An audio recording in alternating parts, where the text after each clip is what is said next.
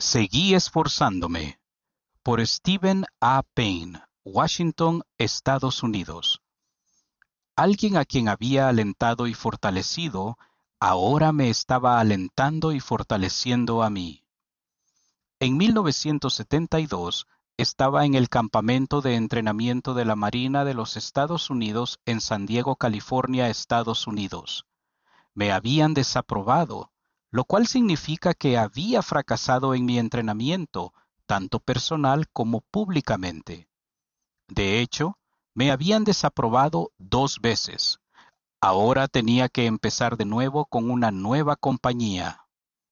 Sufría un trastorno por déficit de atención e hiperactividad y una forma de autismo altamente funcional. Leer me resultaba difícil, lo cual perjudicaba mis calificaciones, y mi padre falleció mientras yo estaba en el campamento de entrenamiento, lo que hizo que las cosas fueran más difíciles. Lo único que me hacía sentir bien era asistir a la iglesia. Un domingo, mientras compartía mi testimonio, me sentí inspirado por el Espíritu Santo. Las palabras que dije entonces no eran mías.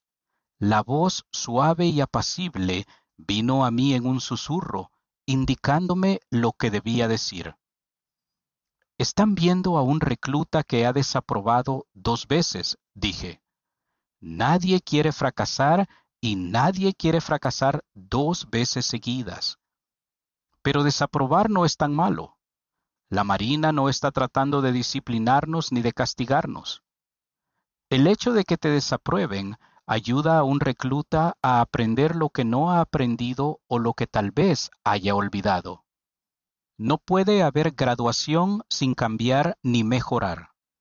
Doy mi testimonio de que todos debemos ser desaprobados antes de poder seguir adelante con nuestros más grandes logros y éxitos en la vida».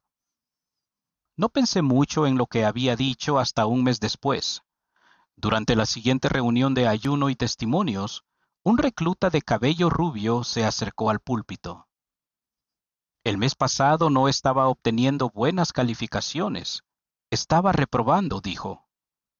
«El comandante de mi compañía dijo que sería mejor que regresara a casa. En mi nueva compañía me consideraba un fracaso. Estaba a punto de darme por vencido.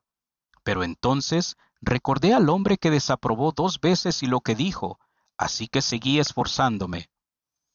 Entonces el recluta repitió las mismas palabras que el Espíritu Santo había puesto en mi mente.